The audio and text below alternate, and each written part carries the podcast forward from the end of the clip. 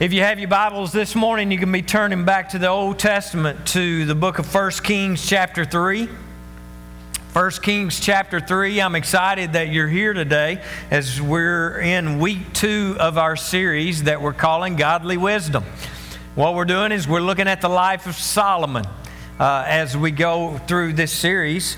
Uh, we began this series last week by basically digging into uh, the history of Solomon a little bit, trying to learn and figure out. Uh, uh, we kind of uncovered some family secrets of Solomon and what was going on there. We came, uh, we learned that he came from a pretty interesting family background. Interesting, as in they would have made a great soap opera. Uh, I don't know, how, some of you may not even know what a soap opera is, uh, but uh, I remember I was raised on soap operas. My grandmother uh, didn't work, I stayed with her a lot. She watched uh, As the World Turns religiously.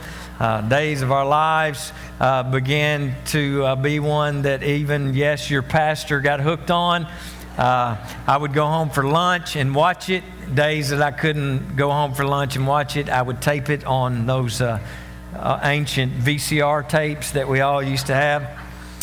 And uh, these are the days of our lives. But uh, you look at the story of Solomon, you're like, you know, actually, that would have made a great soap opera. It's pretty crazy, it's pretty interesting. and we talked about last week just because you may have a complicated past and a family that would make a great soap opera, that doesn't mean that God can't use you for great ways, in great ways in the days ahead. We talk a lot about around here about the fact that our past uh, does not have to define our future your crazy, messed up family does not have to define uh, your future and what God wants to do in your life uh, in the days ahead. And so uh, Solomon becomes king, and we find out through just a crazy series of events, he becomes king at the age of 20. All right, so can you imagine becoming king, put in a position like that, that kind of power, that kind of control uh, at the age of 20 years old? And so in 1 Kings chapter 3, uh, we saw this in verse number 5. At Gibeon, the Lord appeared to Solomon during the night in a dream. And God said, Ask for whatever you want me to give you. And so last week we began to unpack, we began to look at uh, exactly what it was that Solomon asked for, and not only what it was, but why it was that Solomon asked for what he asked for. So, just a, a quick recap from last week. What was it that Solomon asked for? Well, we saw it in verse number 9 where Solomon said this So give your servant a discerning heart to govern your people and to distinguish between what is right and what is wrong. So Solomon is asking for something huge here, much bigger than I think we realize when we just read this as a story. Solomon is asking for, for, for something really great, and that is godly wisdom. Okay, so that's the what that he asked for, this huge thing. And he says, God, I want to have the kind of wisdom you have. I want to be able to see what you see, to hear what you hear, to be able to discern things the way you do, to know the difference uh, between good and evil. And we talked about last week why that was going to be important in the days ahead for Solomon uh, being the king. And so, why was it that it was godly wisdom that he asked for? Why did Solomon, if he's given one wish, and I'm sure uh, if many of us were given one wish, wisdom might not be the number one thing that we would ask for. So we began to look at why was it that Solomon asked for this? But we see it right here in the scripture. It says so that he can govern God's people and be able to distinguish between what's right, what's wrong, what's good, what's evil, uh, and for him to, to be able to do that. He went on to say, because who is able to govern this great people of yours? He's talking to God. Solomon understood that he was inadequate. He understood that he was small. He was understood he understood he didn't have all the answers.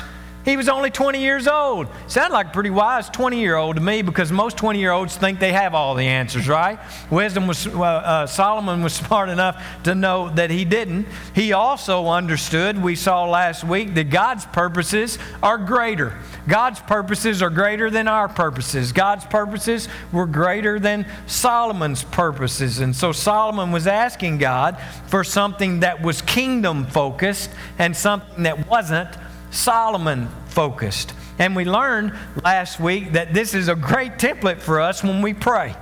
It would be a great model for us to use as we're asking God for things in our lives. And we pray and we seek Him and we ask Him. And, and, and so, uh, you know, these are the things that, that when we pray, we need to be sure and focus on the fact that when we're praying, are we praying these things uh, for our good? Or are we praying them for His good? Are we praying them so His kingdom might increase? Are we praying so that our kingdom uh, might increase? And so here's what I want us to dig into uh, today because I believe this is probably one of the biggest obstacles when we approach God and ask God to do something in our lives or do something for us. I believe one of the biggest obstacles uh, in our prayer life, and this is huge. What we see Solomon do here is Solomon prays, listen, believing that God will do what he said.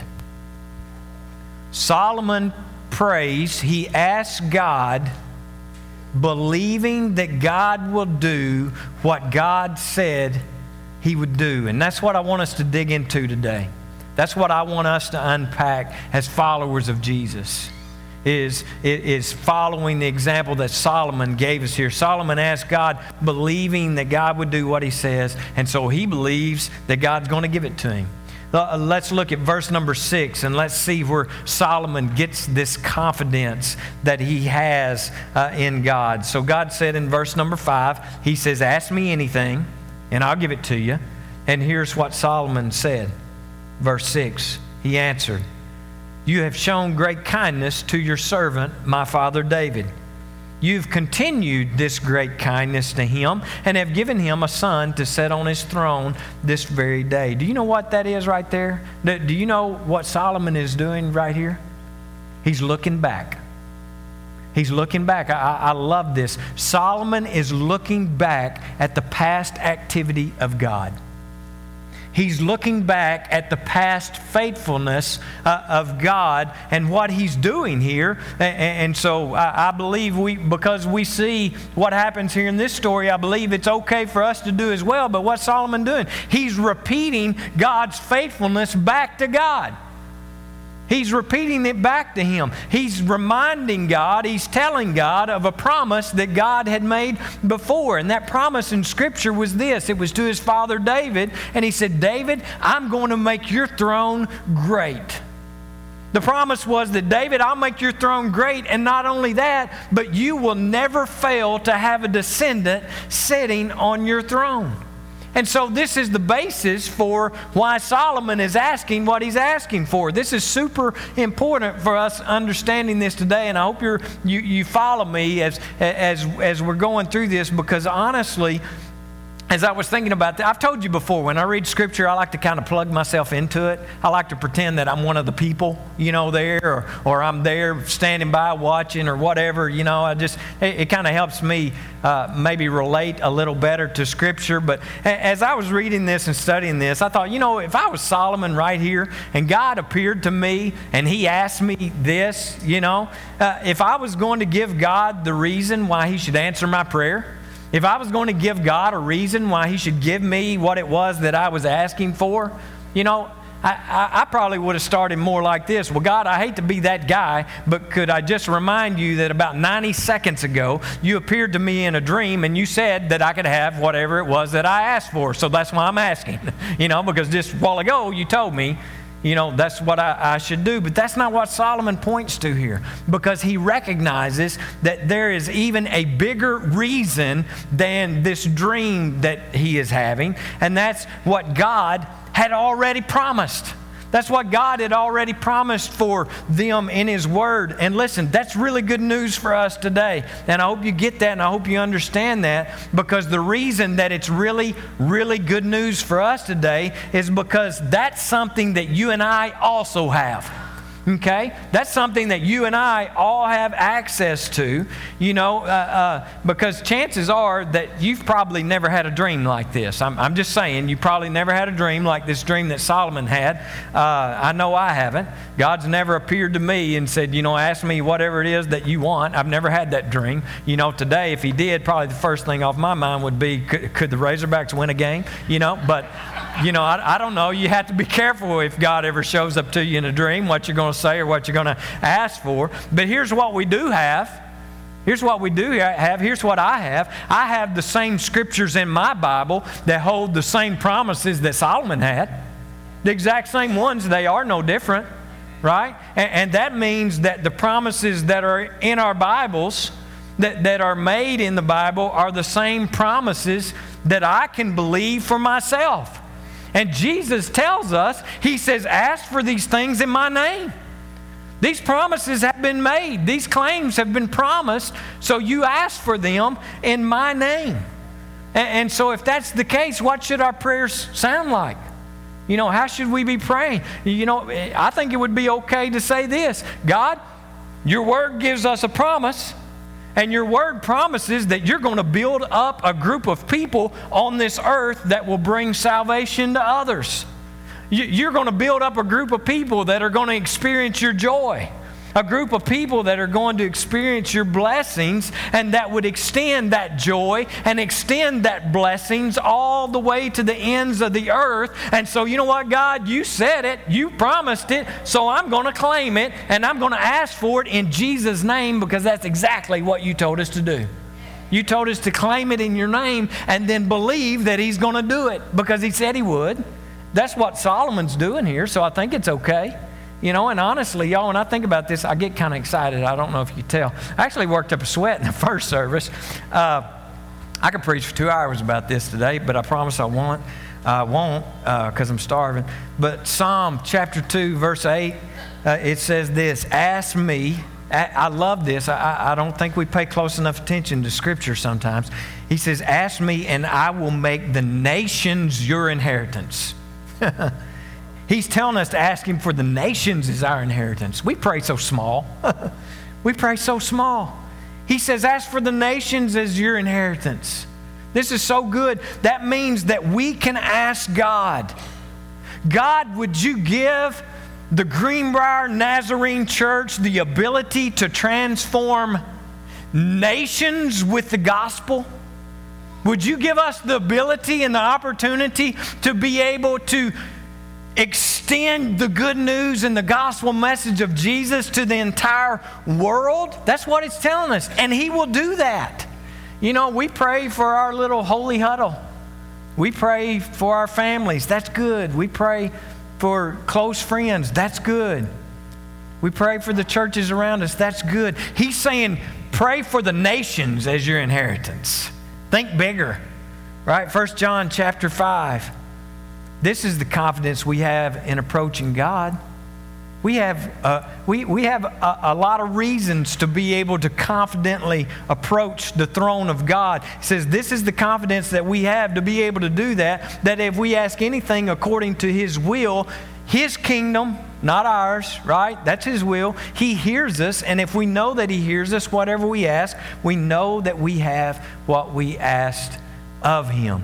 We can boldly approach the throne and ask for great things in His name as long as it falls within His kingdom and not my kingdom and our kingdom. Matthew 21 22. If you believe, you will receive what you ask for in prayer. Claim that promise in your life, right? How do we not read these promises and just get filled of this sense of what God wants to do in our lives? And He don't want to do this small little stuff that people can hardly recognize or we have to dig and scrape to figure out that God's in it. He wants to do great things for us. He wants to give us great things. He wants us to have wonderful things. He wants to fill us uh, with His riches and His glory.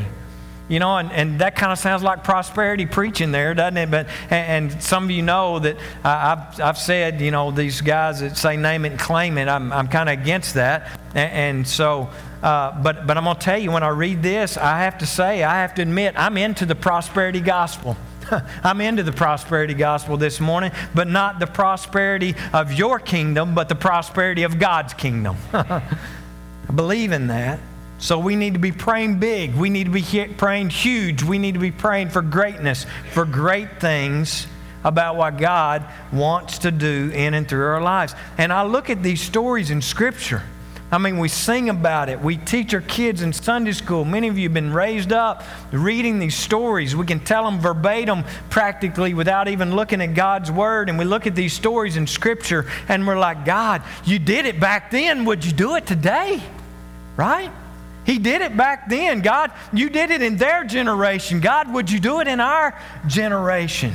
Because His Word tells us this He is the same yesterday, today, and forever. He has not changed. His power has not diminished. He still will do miracles. He will do the same things that He used to do. He wants to do them today, and He wants to do them uh, in the days ahead. Our generation needs to come to faith in Christ Jesus, and our generation, I don't know about you, but I want to experience what God has done in the past. I want to experience that today. Because listen, here's the deal. We're not just responsible for our family. We're not just responsible for our church. We're responsible for this entire generation that is on this world right now. We're responsible for them. It's our responsibility. We've been put here to share the gospel with the world. And it's, we are the only hope of them hearing about Jesus, our Lord. And so, I, you know, we should be praying, God, we can't do that. You're going to have to make us great so that we can. Uh, not for our sake, right? But like Solomon prayed, not for our sake, but for whose sake? For their sake. For their sake. They're the ones that need us to be great. They're the ones that need us to be taking our message to the entire world. It's not for our sake, but it's for their sake. Make us great for the sake of God's great people, right? That He created. Good, been a good place saying amen. And I need a drink because I've told you I'm a little excited about this, but y'all aren't yet, but you will be. or we'll just stay in this series until Christmas. And, here's the deal, and I, and I want you to hear me. I, I love you guys. You know, I, I, want God to do great things in your lives uh, for His glory. But, but here's the deal. I think we make, make a huge mistake when we think that God's greatest works are a thing of the past. See what I'm saying? You know, we look back and go, wow, that was awesome. And so I think too many times we're guilty of thinking that God's greatest works have already happened. You know, they're not. He wants to work in our generation today. He wants to do that. He wants to work in your family. He wants to do great things in your family. He wants to do great things uh, in our church and in our community. Y'all, I, I say this all the time, but we've been put here for such a time as this. We, we've been placed at this location at this very moment, at this you know, point in history, so that we can ask great things of God for this generation. so, Solomon, he asked God for wisdom. He asked for godly wisdom. Now, I know that some of you this morning that are here are probably really cynical, and I know that because I'm one of you. I understand cynics because I are one. uh, and so some of this is hard to buy. It's great preaching, but it's kind of hard you know, for some of you to buy into because the stories that happened in the Bible, uh, we just don't see some of that stuff happen today. Uh, I mean, we, we don't. And, and this whole dream thing here that Solomon experienced, that all sounds a little weird. I mean, we all have weird dreams sometimes. So, you know, you, you may be questioning that, not too sure about all that. But you know, you, you, you might honestly say, but Steve, if God ever does appear to me in a dream and ask me this, I appreciate you preaching on this because I'll know exactly how to respond and what to say. Um, but you wouldn't tell me that. I mean, none of you would actually say what I just said, but I know that some of you are probably thinking it. And so I just want to try to respond to uh, that this morning. First thing is this, and stay with me. I, I want you to think about this. Jesus is greater than Solomon. Are you with me? He's greater, you know. Jesus has more wisdom than Solomon. Amen? So Solomon was the wisest man who ever lived until Jesus comes along. You follow me? All right. So that means this when we accept Jesus as our Lord and Savior, what takes place? His Spirit comes and dwells in us. Okay? He comes and lives in us, which tells me, now tell me if I'm wrong,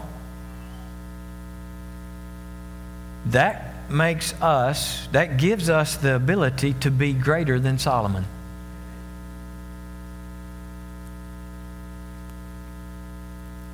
All right, you were with me till then. Now you're having your doubts. I think I just proved my case. Jesus is greater than Solomon. Jesus is wiser than Solomon. Jesus is living within me. He's living within you through the power of His Spirit if you've accepted Him as your Lord and Savior, which means to me, I can be even wiser than Solomon. I can be even greater than Solomon because of Jesus living in me and doing his work in me. And we're going to get into that more next week because I only have two hours this morning. And so we'll come back next week for that part. But the promise of this story, and I love this, I'm going to move over from the Old Testament because a lot of people go, well, you're hung up on the Old Testament. So I always like to bring in the New Testament because some of you are all about that. This story is basically retold verbatim in the New Testament in James chapter 1.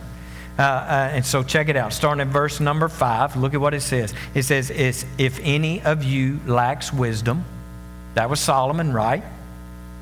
If any of you lacks wisdom, you should ask God, who gives generously to all without finding fault, and it will be given to you. Don't miss this. God is an equal opportunity God. Okay? It says here that he gives to all. That means you. There are no qualifications here on that. Right? He just says all. It doesn't matter how big of a mess you may have gotten yourself in. It doesn't matter how dumb or how smart that you think you are. You are in that all. You. But he's also not making a promise that he'll make the human race smarter as a whole. What does he do here? He makes it personal. He makes it personal. He says, if you lack wisdom, if you lack wisdom in your situation right now, and you've read the Bible like we talked about last week, if you've read the Bible and you still don't know what to do, I'll give you the wisdom. I'll give you what you need to make the right decision if you ask. You, he makes it personal. He makes it personal. It's a personal promise to you. And not only does He promise, promise it to you, but this is my favorite part of this. How does He give it to us? Huh? He gives it to you generously. Huh? He gives it to you generously without finding fault. Some translations may say uh, that He gives generously and ungrudgingly. Other, other translations say uh, without reproach. Well, what does that mean? Well, that basically means this He gives it to you generously without lecture. he gives it to you without a lecture. And, and, you know why I love this part of this promise? It means that when I ask God for help, God, you know, God in heaven who's sitting up there on his throne, and I cry out to God for help, he doesn't turn to Jesus and go, It's Thrasher again. Can you believe this? You know, and he's gotten himself into another mess being an idiot like he's always been. You know, and, and now he has the audacity to call out to me in this situation after he did what I told him not to do. And he's got himself in this mess, and I'm going to go down there and I'm going to give that kid a, a piece of my mind. That's what I'm going to do. Any of you ever go to your parents for advice?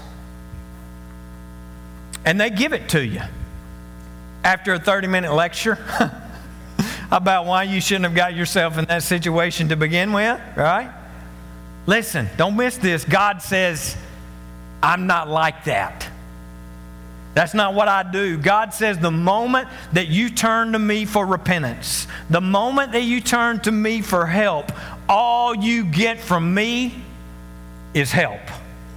Right? Some, some of you feel like you've messed up your life so, so bad that you can't really calls, call out to God for help because you feel like there's a lot of repair work that you've got to do you know, but, but before uh, you can somehow get yourself in a situation to where you can even approach God or ask God so that He'll be able to hear you and maybe even help you. The gospel is this we sang about it earlier Jesus paid it all. He paid it all. The gospel is that Jesus took the full punishment for your sin. He took it all, which means that not a drop of suffering or a drop of payment remains for you. Not one drop. It means that you don't have to endure a lecture to make up for what you did because Jesus endured all that for you in your place. He took your place, He took your punishment. And, and, and all of that got poured out on Him. So now, the moment that you call out to God for help, He has, he has nothing except help for you. And, and, He wants to do that. But don't get me wrong, okay? I don't want you to get me wrong because there are consequences to sin. And sometimes cleaning up uh, the effects and the consequences of sin may take some time. That doesn't happen in an instant. But restoration with God, all right, restoration with God, trying to get God on your side that happens immediately when you humble yourself and you call out to Him. Now, we're going to move on because there are a couple of qualifications that James gives us here in this passage. And for you cynics, you just went, I knew it, fine print, there's always fine print, right? But there are some things that he gives us here that he just wants us to know will kill our prayer. It will kill what we're asking God to do. So here's how not to ask for wisdom. And he says this don't doubt. All right, look at verse 6 there. But when you ask, you must believe and not doubt, because the one who doubts is like a wave of the sea, blown and tossed by the wind that person should not expect to receive anything from the Lord. Such a person is double minded and unstable in all they do. So if you're going to ask God for His wisdom, you got to believe that He's going to give it to you. Right? And if you don't believe He's going to give it to you, then He's not. That's what this says. If you don't believe that he's going to, then he's not. And it's not his fault, it's your fault. okay? So don't doubt. Stop it with the doubts. He says that's, that's double minded. And being double minded basically means that we don't know if we believe He's going to do what he said he was going to do. That's being double minded. In one breath, it's saying we believe God will do it, but then we ask, not really sure that we believe that God's going to do it. That's what being double minded is. It's kind of like this we come to God and we say, God, you know what? Here's what I'd like for you to do. I want you to give me your ideas. I want to know what you think about this, God, and I'll listen and I'll take some great notes in my bulletin and I'll file it in my Bible with all the other great advice that you've given me in the past. And I'll consider it. And then I'll make my decision. And God's basically saying, You won't get one thing from me like that. In order to get my wisdom, You've got to surrender to it before you even know what it is. and here's another thing we can't disregard God's wisdom that we already have. We talked a little bit last week about the importance of the wisdom that's in God's Word. And listen, you already have 66 books of wisdom right now sitting in your lap or on your smartphone, and that's a great place for us to start to get some godly wisdom. Psalm 119 9 says this How can a young person stay on the path of purity or remain wise? By living according to your word. And the more you know the Bible, the more godly wisdom you're going to have. That's just the bottom line. The more you're in His Word, the wiser you're going to be. And not, it's not just His Word. His Word is a great source of wisdom for us, but there are other means that God has given us for godly wisdom. And one of those main ones, after His Word, I believe, is the church. Frank agrees. We'll convince you all before we leave here. But the church, listen, is God's body. People say, I don't need the church. I'll home church. I don't need to go to church. Listen, then you're saying you don't need God's body in your life. How ludicrous does that even sound? Right? The church is God's body that He puts His Spirit in. I know this isn't popular preaching, but God didn't call me to be popular.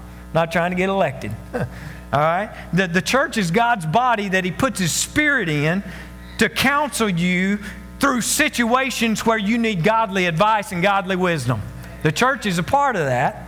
And I love you but can I just tell you that I believe that it's insecure for you to ask God for wisdom about something and not be deeply connected to the church? And, and, by the way, since I've gone down this path, let's call a spade a spade. I'm here. This may be the last time. We may not finish this series, but a lot of people today, their engagement with the church is that they show up about twice a month to hear me talk. That's not connected. That's not connected. I'm talking about being in a place where people know your name. I'm talking about being in a place where people know who you are. They know your kids, they know your grandkids, they know your situations, they know what you're going through, and they can speak into your life and they can encourage you and give you godly wisdom because they know you and they care about you. And until you find yourself in that kind of situation, that kind of connection with the body of Christ, you have cut yourself off from one of the greatest resources of godly wisdom that is available to you today. Job 12 12 specifically says that he wants to use older people. He wants to use older people in the church to speak wisdom into our lives. So don't ask God for wisdom and then separate yourself from the very means of that wisdom that comes from His body, the church. And if you've been uh, in church very long, you've heard this cheesy story, this cheesy illustration. I'm going to tell it. I'm going to change it, but it's still a cheesy story. But anyway, there's this guy whose town is flooding, right? The water's rising, it's getting higher and higher and higher. He climbs up on the roof of his house and he begins to cry out to God for help. He says, God, please help me. You know, please save me. I need you to do a miracle and save me from this flood. A boat comes along, pulls up to the house. They tell the guy to get in the boat. No, I'm good. I'm good. I, I prayed to God, asked God to save me. I'm waiting on Him to do a miracle. And so the boat pulls away to rescue the next family down the road. The water continues to rise, it gets higher. He calls out to God in great desperation God, save me, help me. About that time, a rescue helicopter hovers over the house, lowers a basket, says, Get in the basket, we'll save you. He says, No, I'm good. I'm good. I prayed to God, He's going to save me. The water continued to rise, swept the house away. The man drowns and he dies. He gets to heaven, meets St. Peter uh, there at the gate. The guy is ticked. You know, he says, I just don't get it. Peter, I prayed to God. I asked God to save me, and He left me there to die. Why didn't God answer my prayer? St. Peter goes, Dude, we sent you, we did answer your prayer. We sent you a boat. We even sent you a helicopter. You're too dumb to live. Right? And we hear that and go, ha ha ha. That's dumb. That would never happen. But honestly, and I'm not trying to be mean, but that's no dumber than asking God for wisdom and separating yourself from the very means that He said He was going to give it to you. Listen, if you are casually connected to church, then you are casually connected to the wisdom of God. And so don't complain when you make really bad decisions because you've separated yourself from the very means that God has given you to have wisdom. And some of you need to get into church. You need to get connected. You need to get active. Get involved in Bible studies, Sunday school, small groups, volunteering. Some of you are not just neglecting relationships in the church, some of you are trying your best to avoid having relationships in the church because you don't like what people in the church have to say. So, how can we expect to get anything from God if we come in with that mindset? Well, I chased that rabbit way too far down that trail, but it needed to be chased. Okay? Let me wrap up this morning. So, what happened? What happened here in our story? Did God answer Solomon's prayer? Did God give Solomon what he asked for? Oh, did he ever? Let's go on down to uh, verse number 10, 1 Kings chapter 3. The Lord was pleased that Solomon had asked for this. So God said to him, Since you've asked for this, and not for long life or wealth for yourself, nor have asked for the death of your enemies, but for discernment in administering justice, I will do what you have asked. Isn't that awesome? Isn't that great? But wait, there's more.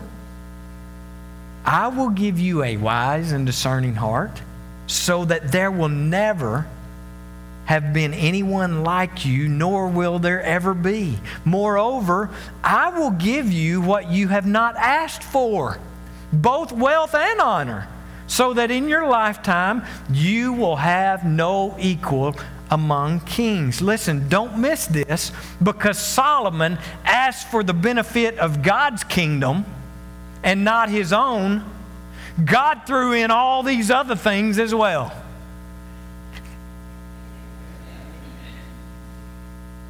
Y'all are tough today.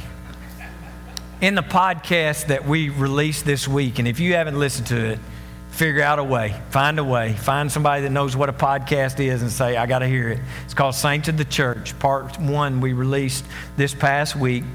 Uh, we played a part of it in, in last week's uh, service, but the first interview in part one that was done, uh, focusing on the history of the church, talking about the church of the past. Uh, the very first one, uh, Pat Iberg and Mary Freeman were interviewed. It, it's an incredible interview. You, have got to go listen to it. Uh, but I believe Marianne summed up what is happening here. She summed it up perfectly in the interview that she did. She said this at one point. She said, I have been young, but now I'm old. Not, nothing bad. There's nothing wrong with that. It's better to be old than dead. Uh, but she said, I've been young and I've been old, which means young people, listen, listen to this. What that means is you should listen. Hmm. I've been young, but now I'm old. And I'm wiser. So you should be listening because with age comes great wisdom. And then she shared this verse Matthew chapter 6, verse 33. And I'll share it with you out the King James Version because that's how she had it memorized. Seek ye first the kingdom of God and his righteousness. Seek that first. And all these things shall be added unto you. We have this so backwards so often. If you will seek His kingdom first, not your kingdom, but God's kingdom. If you will seek His kingdom first, then all these things will be added unto you. All right, don't miss this. This is exactly what Solomon experienced. Do you see it? It's exactly what he experienced. When he sought God's kingdom, what did God do? He gave him so much more. And I want to be careful here today because I don't want to imply that you can pray this prayer and then win the lottery this week, okay? That's not, that's not what I mean. But this does show us a lot about the character of God and what He desires for His children and what He wants for you and for me. If you seek first God's kingdom, for God's kingdom's sake, don't miss this, He throws in so much more. so much more, so much more joy, so much more peace and happiness and provision and abundance. That's these things that he's talking about here.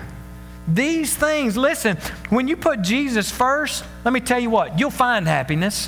When you put Jesus first, you'll find peace in your relationships. When you put Jesus first, let me tell you what else will happen. You will be content with what you have. but if you start searching first for these things, and you start searching first for those things, can I just tell you, you're never going to find them. You're never going to find them. You're never going to. Uh, you're never going to have them. But seek Jesus and His will and His wisdom, and your life will be filled with these things. He told you that. It's a promise. Put His kingdom first, and He will blow your mind with these things that take place. And there's a lot, boy, there's a lot to consider here. And uh, honestly, I could go another hour, but I won't. But we're going to dig in even deeper into this over the next few weeks, talking about godly wisdom and looking at how Solomon pursued that, how it affected his life, and how it can affect your life and your family and our church, and I believe the world, if we'll seek these things. But putting his kingdom first, his kingdom first. Let me pray for you. God, I thank you so much today for your incredible presence uh, that's here today. I want to thank you enough. I, I, I want to thank you for loving us enough to speak these truths into our hearts and our lives. It's not always comfortable to hear. Uh, sometimes we want to push back. But God, you love us enough to speak directly to our hearts and to, to our souls and, and to give us what we need. And the question that's before us here today is what is it that we want most? What is it that we want most? And that's not a question that we should take lightly. Because if what we want most is like Solomon, and we ask for wisdom to do your will and to build your kingdom, not only will you give it, but I believe we'll be shocked by what else you do and what else you throw in. And so today, I pray that many of us here today that we just ask for that and say, you know what? I want that more than anything. I want to build your kingdom. I want to be a part of building your kingdom. I, I, want to put that first in my life. I want that more than anything. I want that more than money. I want that more than my career, my business, good health. God, I just pray that we become a people and a, a church that would seek your kingdom first. And God, I continue to pray that you would make our church great. I pray that you would do it. I pray that you would make us great, not for our sake, but for the sake of this great community that you've given us to reach. I pray that we wouldn't lose our focus and, and, and somehow make it about our kingdom, but that it would always be about your kingdom and your kingdom work. And God, I'm just going to thank you in advance today for all these things that are going to be added to our lives and to our families and to our church because we put your kingdom first. We love you and we praise you. And it's in the powerful name of Jesus that I ask these things and I pray. Amen. Amen. Love you guys. I hope you have a wonderful day. Don't forget, we need candy, volunteers. You can pick up shoe boxes.